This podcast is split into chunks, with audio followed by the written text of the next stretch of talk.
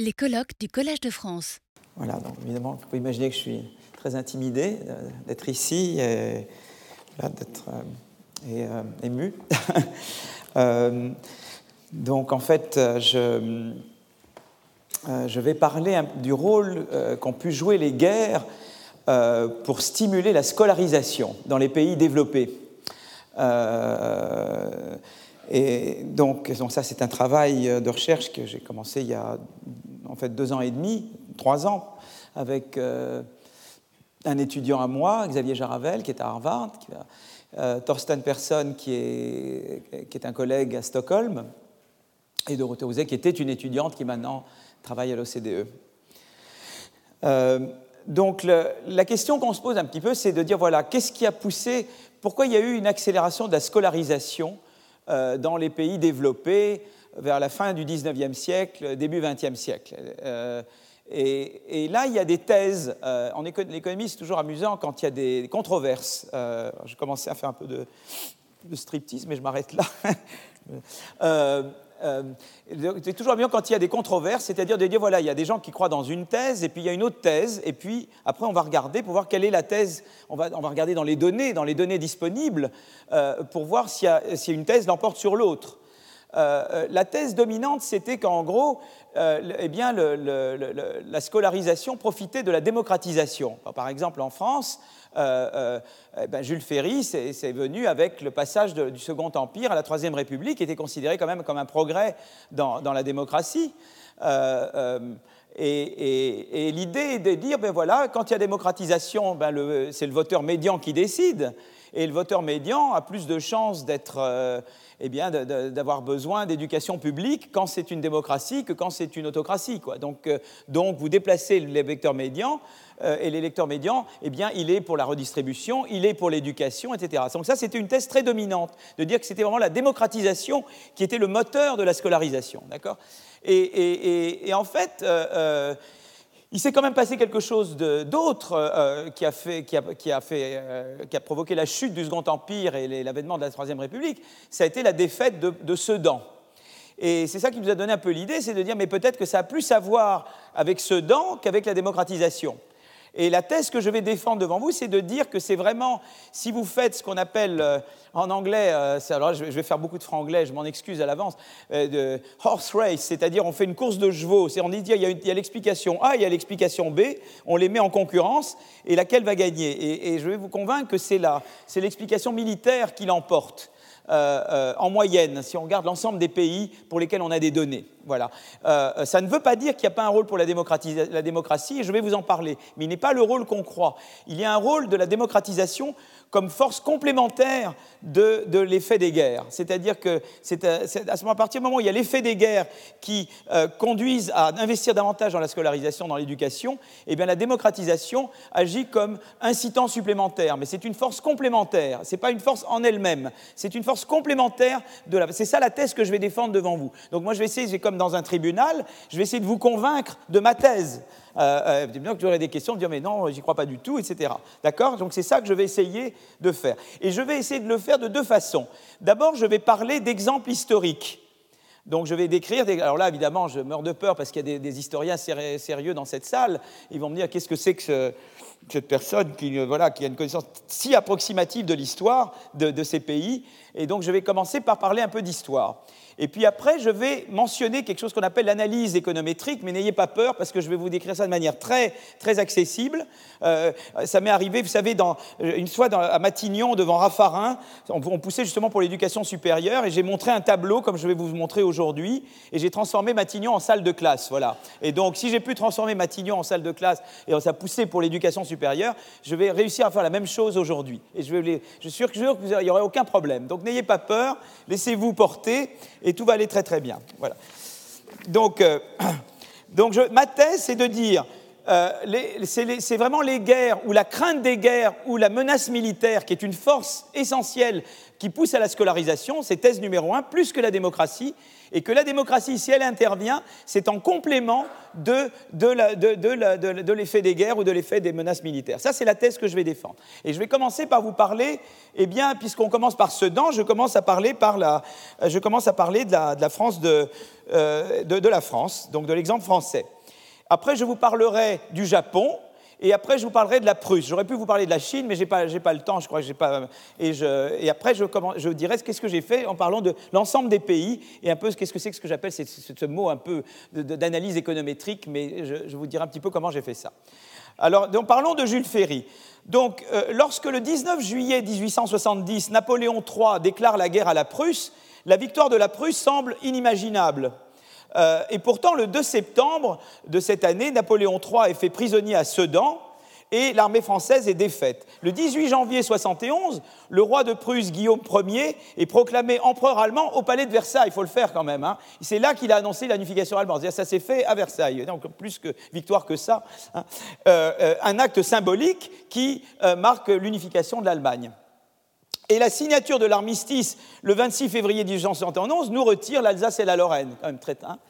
Donc c'est quand même une, lourde défaite. Et, donc cette défaite conduit à la chute du Second Empire et puis à l'avènement de la Troisième République. Mais il y a des débats, et je vais revenir sur ces débats, euh, euh, euh, parce qu'il n'y a pas tout de suite une prise de conscience. Pourquoi il y a eu la défaite? Qu'est-ce qu'il faut faire? Etc. Il faut attendre 1879 pour que la Troisième République engage des réformes d'envergure, en particulier dans le domaine de l'éducation. Et comme nous allons le voir, ces réformes sont largement motivées par le désir de rattraper la Prusse. Il y a l'idée de dire, mais ils, ont gagné parce qu'ils étaient meilleurs que nous. Et ils étaient meilleurs que nous dans différents domaines, notamment l'administration, l'organisation de l'État, mais certainement également l'éducation. Et j'y reviens tout à l'heure. Et ça va être très amusant parce que vous allez voir que la Prusse elle-même s'est éduquée à cause de, la défaite contre Napoléon Ier. Vous voyez, c'est une histoire qui, voyez, qui ne s'arrête jamais. Bon, enfin, alors, en matière d'éducation, dans les années euh, en 70, le, retard de la France est, considérable. Il, y a des descriptions merveilleuses sur l'état du système d'éducation française. nous, on a l'impression que c'est tellement naturel d'avoir des écoles, des écoles communales, etc. il faut voir qu'est-ce que c'était avant. Le système éducatif français se caractérise par un faible budget public. Le système est largement privé. Il est géré beaucoup par l'Église, mais aussi on accommode des, écoles du village. Souvent, c'est le boucher du coin ou l'artisan du coin qui fait le cours et il fait le quand il peut. Et la plupart du temps, ils ne viennent pas. Les élèves ne viennent pas. Les profs ne viennent pas. Euh, on apprend plus ou moins à lire, mais les enfants ne comprennent pas vraiment ce qu'ils lisent. Euh, euh, c'est vraiment une école. c'est très. voilà. Vous allez voir ce que c'est les conditions évidemment scolaires, d'hygiène etc., sont déplorables. Et, surtout, donc, et ce qui est intéressant, c'est qu'en en 1863, par exemple, on sait que 7, millions et demi de Français, c'est-à-dire un cinquième de la population, parlent le patois et ne parlent pas un mot de français. Quoi. C'est un pays qui n'est pas vraiment un pays. C'est-à-dire que vous n'avez pas une langue parlée par tout le monde. Il y a au moins un cinquième de la population qui ne parle pas un mot de français. Et puisque j'évoque l'année 63, il serait quand même injuste de ne pas mentionner le nom de quelqu'un qui a essayé à ce moment-là de réformer l'éducation, mais il n'y est pas arrivé, c'est Victor Duruy qui a été nommé ministre de l'Éducation de Napoléon III cette année-là. Duruy proclame son intention d'améliorer les infrastructures éducatives, d'intégrer euh, les filles au système éducatif, pour garçons et pour filles, donc c'était un homme très progressiste, de façon à détacher l'école de l'Église, notamment, et il voulait développer l'enseignement technique, donc un monsieur avec des idées tout à fait progressistes pour son époque. Dans sa lettre à l'empereur le 6 février 1866, il affirme que son plan de réforme va affaiblir les cléricaux, les orléanistes et les, républicains. Alors ça, c'est moins bien, des partisans de l'Empire. Mais enfin, donc voilà un peu ce qu'il prétendait faire, et il espère convaincre Napoléon III. Euh, euh, seulement Duruy fait face à, une hostilité, surtout dans les campagnes, parce que dans les campagnes, on considère que le travail à la ferme, c'est ça l'éducation, qu'on n'a pas besoin d'école. Hein. Euh, et, finalement, Napoléon III ne soutient pas Duruy, et le projet de Duruy ne voit pas vraiment le jour, n'est jamais mis en œuvre.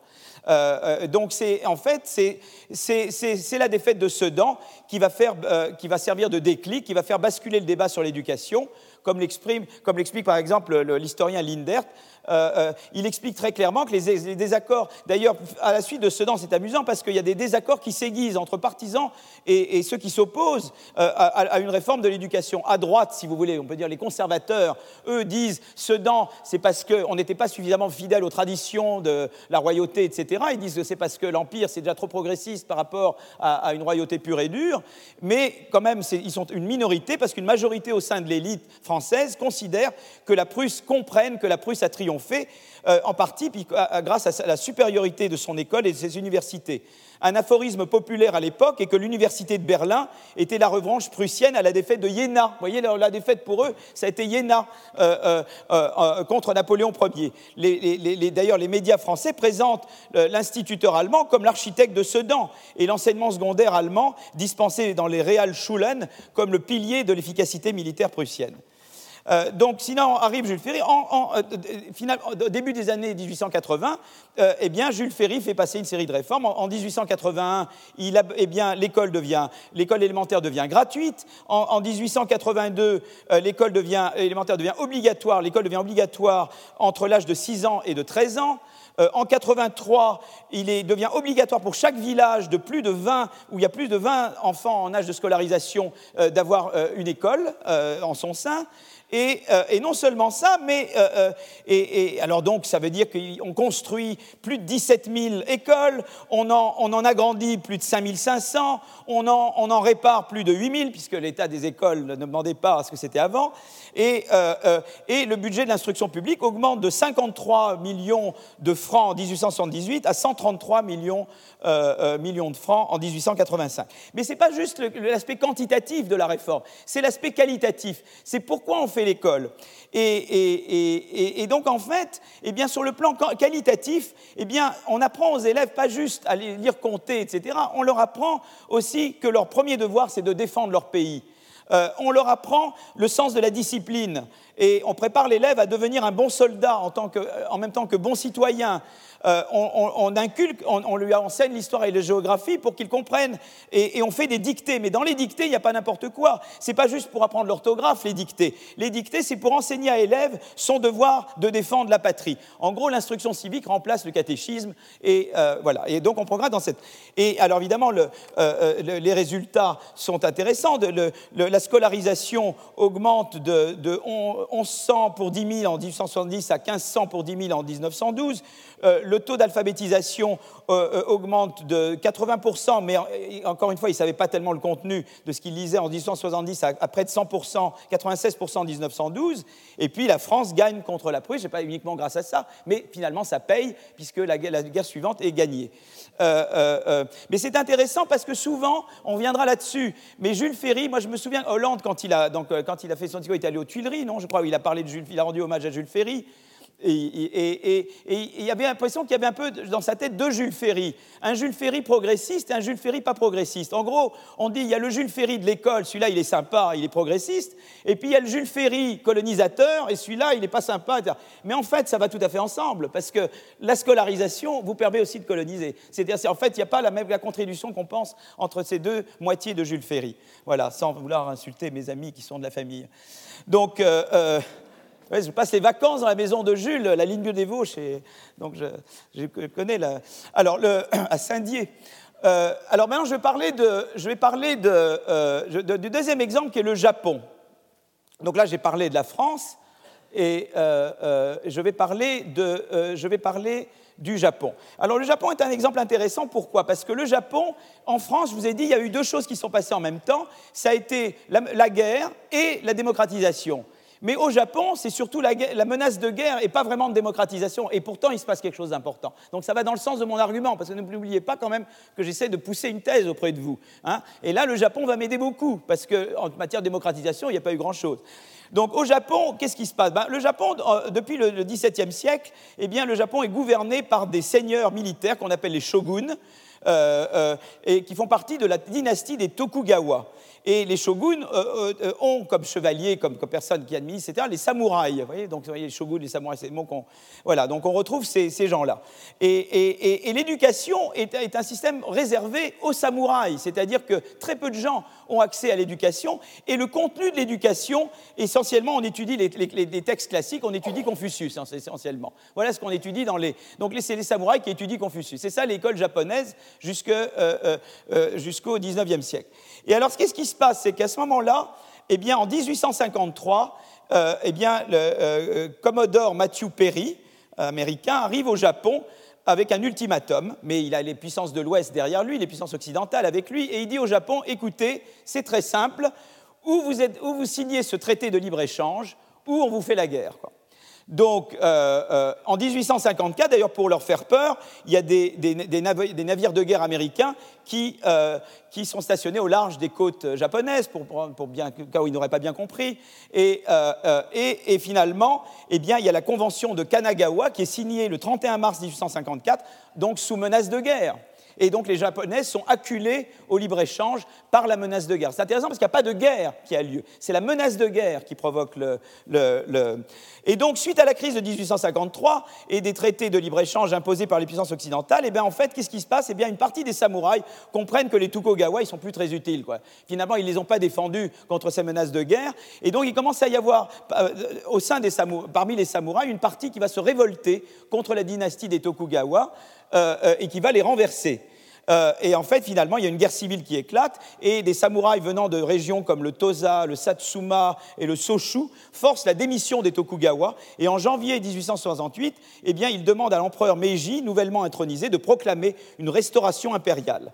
Et donc, ces forces révolutionnaires qui portent cet empereur Meiji ont comme programme, eh bien, euh, euh, eh bien un programme très, voilà, qui fait beaucoup penser à ce qui se passe chez nous en 1870, c'est-à-dire l'unification politique, la centralisation de l'administration, la rénovation de l'armée la refonte du système éducatif. Et donc là, il y a des grands réformateurs en matière d'éducation, Kido Koin, Omura Masuziro, euh, Yamagata Harimoto, etc.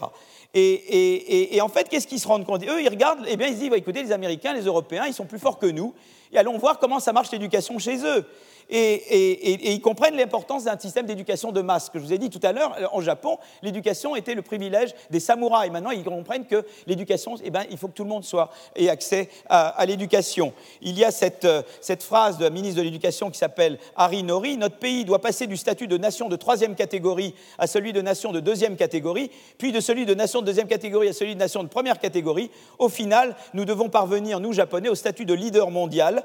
Euh, euh, le meilleur moyen d'y parvenir est d'établir les fondements d'un nouveau système d'éducation élémentaire. Donc, en, 1872, eh bien, a lieu au Japon une réforme radicale du système éducatif. Euh, euh, euh, eh bien, on déclare qu'il y a quatre années d'éducation obligatoire pour tous les enfants. et, en même temps, on, met en place l'équivalent d'école normale pour former les profs. Et donc, il y a tout un système qui se met en place au Japon pour former les instituteurs, les instructeurs. Donc ça, c'est une énorme... Et, alors là, les résultats sont spectaculaires. la scolarisation, qui n'était qu'à un taux de 28% en 1873, grimpe à 98% en 1910. C'est gigantesque. L'alphabétisation fait un bond incroyable euh, au Japon. Entre 1865 et 1910, le, taux d'alphabétisation augmente de 35% à 75% pour les hommes et de 8% à 68% pour les femmes. C'est gigantesque. Euh, et, si vous voulez, il n'y a pas de. Et, cet exemple japonais est particulièrement intéressant parce que de façon très claire, c'est les, les, considérations de menaces militaires qui l'ont emporté. Il n'y a pas vraiment une démocratisation de la société japonaise euh, avec l'arrivée de Meiji. Euh, et donc ça, c'est comme ça une chose intéressante dans le. Alors je voudrais parler finalement, je n'ai pas une idée du temps. Je ne sais pas combien de temps il me reste. Vous avez ça va, parce que des fois je perds un petit peu, je ne me suis pas minuté là. Il me reste 10 minutes? Non, 10 minutes seulement? Oh là là, c'est la catastrophe. Bon, je, oh là là, je vais essayer de... Ça, c'est dramatique, ça, pardon. Alors, le... Un quart d'heure, un quart d'heure, merci. Voilà. Alors je... Alors, je voudrais juste parler de la Prusse, parce que la Prusse est un exemple intéressant. Le déclic en Prusse est venu de la défaite de Iéna. En 1806, eh bien, Napoléon Ier défait l'armée prussienne à Iéna. Et cette défaite pousse Frédéric Guillaume III à faire une révolution, d'abord dans sa tête, avant de faire une révolution de l'État, une grande réforme de l'État, qui finira par inclure une grande réforme du système éducatif. Et euh, alors moi, je vais vous amuser un petit peu. Je vais vous donner une citation. Donc, donc euh, Iéna, c'est en 1806. Trois ans avant, si vous demandiez à Frédéric Guillaume III ce qu'il pense de, l'éducation, il vous dit la chose suivante. Les enfants de la Volksklasse, c'est-à-dire des classes populaires, ne doivent pas devenir enseignants, ni agents de la dans les, ni fonctionnaires, euh, dans les chancelleries, ni mathématiciens, ni professeurs de religion. Ils doivent apprendre à lire leur catéchisme, la Bible, à écrire et compter en accord avec les limites de leur situation sociale et dans l'amour et la peur de Dieu. C'était ça l'idée dominante. Et évidemment, Iéna change tout. Euh, après la défaite d'Iéna, Frédéric Guillaume III panique, il, charge le baron von Stein de mettre euh, euh, en œuvre un programme ambitieux de réforme de l'État. Et, Stein commence par réformer l'administration des villes, l'armée, et il comprend peu à peu la nécessité de réformer l'éducation. Il fait alors appel à, quelqu'un dont, évidemment, si je vous même je vous dis pas le nom, vous allez me le dire le nom. Vous le savez le nom. Hein c'est le merveilleux à qui on doit tout, à qui l'excellence universitaire dont on parlait tout à l'heure doit tout. C'est le nom, c'est le, c'est lui qui a tout compris. Humboldt. Hein, c'est le merveilleux Van Humboldt qui, devient ministre de l'Éducation en février 1809. Et, Humboldt me dit l'idée maîtresse de la réforme est d'insuffler les valeurs morales, religieuses et patriotiques à la nation. Il réforme les programmes, les méthodes d'enseignement. Euh, il augmente évidemment considérablement la scolarisation et il organise le système en primaire, secondaire, université. C'est à lui qu'on doit cette séparation, et primaire, secondaire, université, avec des fonctions bien particulières pour chacun. Et, là, évidemment, les, résultats à nouveau spectaculaires, euh, euh, les, taux d'alphabétisation euh, augmentent de manière spectaculaire en Prusse. Et donc, c'est comme ça que la Prusse, vous voyez, c'est donc la défaite d'Iéna fait que la Prusse devient leader en matière d'éducation. Et du coup, il gagne contre nous à Sedan. Et nous, du coup, nous, on doit rattraper. Vous voyez, il y a, un peu comme ça, sans de, eh bien, cette concurrence militaire qui. Et alors après, on peut dire, mais ça, vous m'avez parlé de trois pays. Euh, mais alors, comme je n'ai plus que dix minutes, je sens, que, je, sens Antoine s'impatienter, euh, se faire du souci. Euh, donc, comme, eh bien, vous pouvez regarder, on, a regardé pour 53 pays pour lesquels nous avions plus que 40 années d'éducation primaire, eh bien, on a vu que 43 ont, bien, ont eu une guerre dans les 20 ans qui ont précédé la grande réforme, la grande augmentation de, l'alphabétisation, de, la, scolarisation dans leur pays. Et, en fait, dans la plupart des cas, ce n'était pas, pas une transition démocratique. Donc, c'est comme ça qu'on le... Alors, je voulais juste vous montrer, puisqu'il me reste très peu de temps, les économistes, ils disent, bon, évidemment, il y a il y a les exemples historiques, mais on peut toujours dire, vous m'en sortez trois, je peux vous en sortir deux autres. Donc on essaye de faire des analyses en moyenne, c'est-à-dire de dire, voilà, on prend tous les pays pour lesquels on a des données et on essaie de tester une relation économétrique. Et ce qu'on a essayé de faire, c'est vraiment, euh, je ne veux pas du tout vous apposer des équations, mais c'est de dire, enrollment, c'est la scolarisation, et la scolarisation, eh bien, elle peut être fonction de la, menace militaire, c'est ce qui s'appelle threat, elle peut être fonction du degré de démocratie et de l'interaction entre les deux et de toute une série d'autres caractéristiques. Et là, je vais vous montrer simplement un tableau euh, euh, euh, un tableau qui vous montre tout. Le tableau, il vous dit la chose. Alors les tableaux, il ne faut pas vous paniquer sur les tableaux. Simplement, il faut retenir qu'il y a des nombres qui sont positifs et il y a les étoiles qui sont comme les étoiles du guide Michelin. Vous voyez, quand l'étoile du guide Michelin, quand vous en avez trois, je crois que ça vaut le voyage. Quand vous en avez deux, ça mérite un détour, etc. Et eh ben c'est pareil dans les régressions. Quand vous voyez trois étoiles, c'est très bon, c'est très, très significatif. Et vous voyez, de manière très intéressante, que quand vous contrôlez pour le, la menace militaire, qui est le gros facteur, même la démocratie, elle vient plutôt négative, vous voyez, si, si tenté. Mais le gros, c'est le, le, Donc déjà, quand je vous ai dit, je vais regarder ma thèse entre menace militaire et démocratie, et ça, je le fais sur des données qui couvrent tous les pays européens depuis 1820 et tous les pays du monde depuis 1960. Donc c'est vraiment tous les pays pour lesquels on peut avoir des données. Et si vous faites la moyenne de tout ça, et vous trouvez ces résultats. Vous pouvez après dire, je me restreins juste aux pays euh, en développement depuis 1960, j'exclus les pays européens, ou juste me restreins aux pays européens. C'est très, très, très robuste. Et l'autre chose intéressante, c'est que, euh, eh il y a une interaction positive. Il semble qu'à partir du moment où il y a menace militaire, eh la démocratie est un facteur euh, qui accélère. C'est-à-dire que ça a aidé le fait qu'il y ait une transition démocratique en France ça a aidé à ce que ça soit irréversible et plus rapide. Voilà. Et, il faut essayer de comprendre pourquoi. Et je vais essayer d'avancer une explication pour ça. Il me reste combien, Antoine, maintenant? Moins combien? Moins combien il me reste? 4-5 minutes, voilà. donc je vais pas, je vais pas donc euh, je, alors évidemment la démocratie, on peut regarder dans la démocratie. Vous savez, dans la démocratie, c'est un mot très large. La démocratie, ça peut être différentes choses. Ça peut être, par exemple, on contraint ce que peut faire l'exécutif. On l'empêche de faire tout. C'est la séparation des pouvoirs. Ça, c'est une dimension de la démocratie. Mais ça peut être aussi à quel point le, système d'élection est ouvert.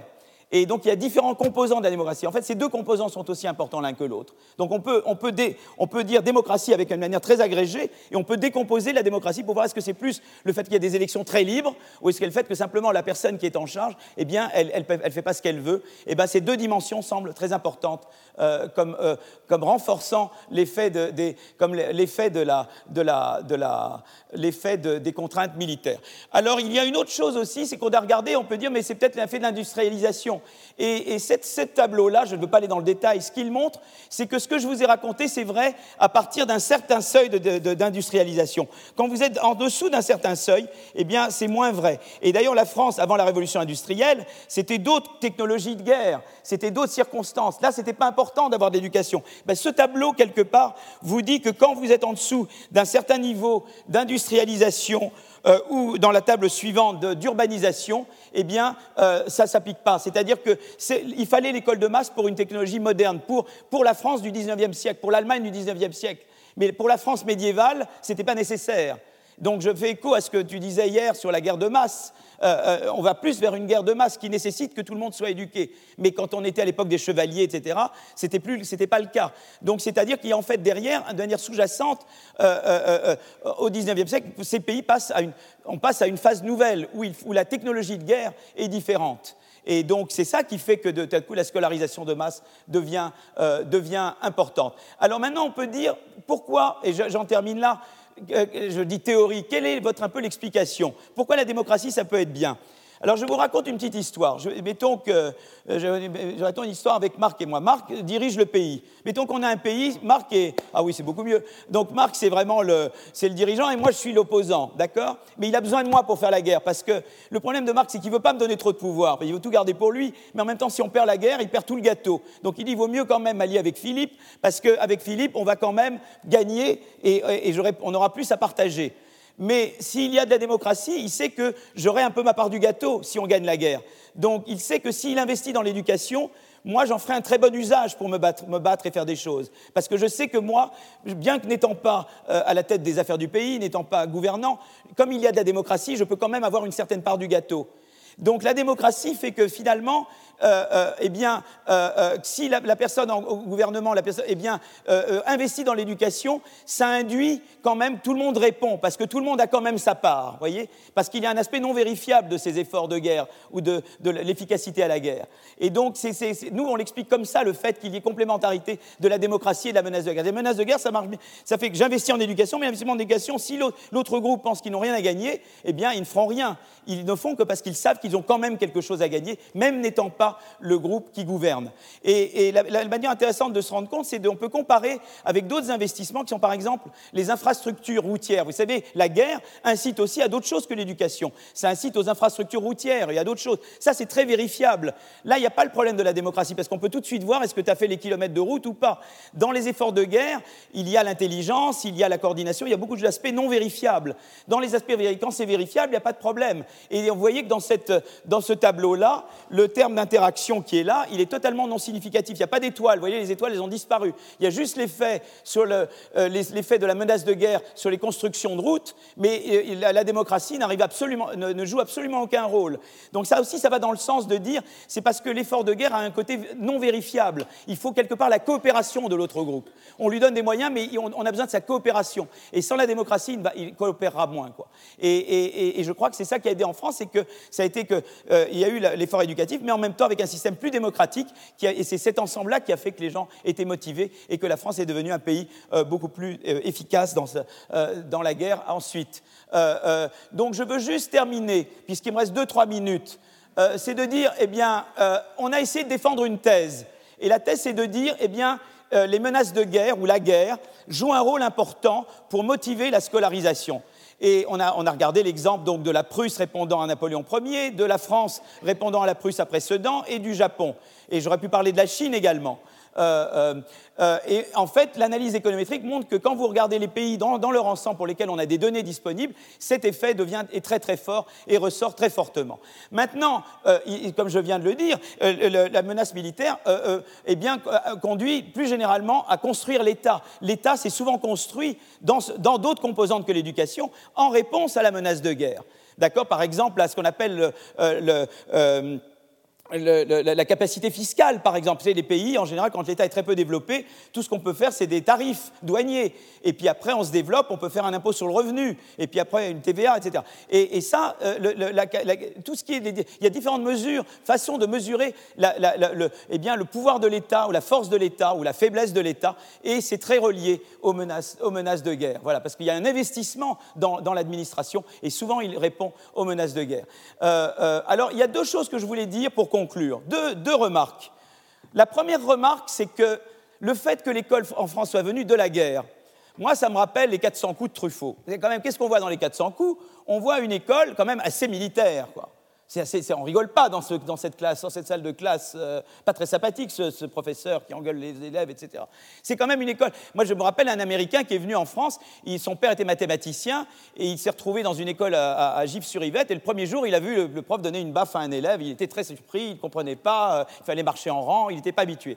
Donc, si vous voulez, euh, je crois qu'il y a des aspects, si vous voulez, et, vous voyez ça aussi dans le système japonais, etc. C'est-à-dire que le fait que l'école ait émergé de la menace militaire se voit dans les caractéristiques. C'est une école très verticale. Et alors là, il y a eu des travaux très intéressants de mes collègues Algan, Cahuc et Schleifer, parce qu'ils ont étudié, ils ont essayé de comparer des systèmes éducatifs de par le monde en termes de est-ce qu'ils ont des systèmes horizontaux ou verticaux? Et nous, on avait un système très vertical. Le maître parle, il faut entendre les mouches voler, quoi. Et il n'y a pas d'interaction. Maintenant, un peu plus après 68 ou.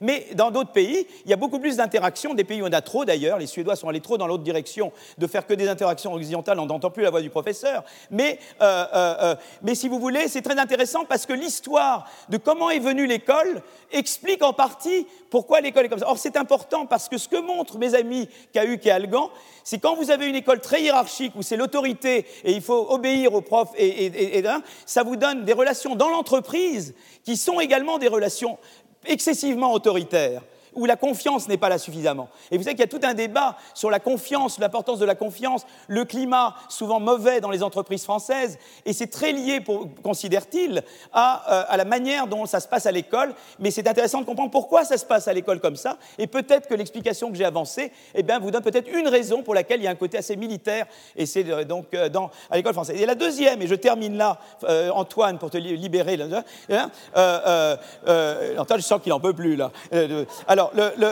C'est la chose suivante. J'ai parlé de concurrence militaire, mais maintenant, heureusement aujourd'hui, c'est la concurrence économique qui a remplacé. C'est-à-dire que maintenant, c'est le fait qu'on a peur d'être dépassé par d'autres pays. Alors moi, j'espère beaucoup que ça va jouer dans le cas de la France par certaines réformes qui sont donc trop tardées et qui doivent être mises en œuvre en France. Mais je crois que beaucoup, la concurrence de voir que l'Espagne réforme, que tous les pays d'Europe réforment, que le Canada a réformé et nous, on est les seuls à pas le faire, peut-être qu'il va y avoir le même effet et que maintenant, sans les guerres, on peut faire certaines choses et que c'est en fait la concurrence économique qui prend le pas. Et je crois que la concurrence, c'est une force très forte. La concurrence vous incite à innover pour faire mieux que le voisin. Aussi également à changer vos institutions pour faire mieux que le voisin.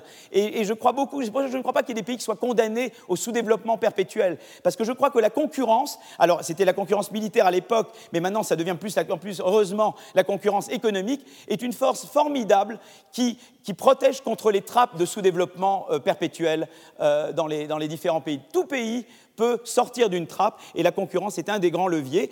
Euh, Joe Mokir vous expliquera que, par exemple, si la révolution industrielle s'est produite en Europe et pas en Chine, c'est qu'en Europe, vous aviez la concurrence entre différents pays. Si, euh, si la France refusait des scientifiques, ils allaient dans, dans, le pays voisin. Et, la concurrence entre pays, le fait qu'elle ait eu lieu d'abord en Angleterre et qu'il y ait concurrence avec la France, a été certainement également un levier en termes de concurrence économique pour que la France progresse. Voilà. Je voulais juste vous raconter ces petites choses-là et euh, et puis je m'arrête. Merci. Retrouvez tous les enseignements du Collège de France sur www.colège-2-france.fr.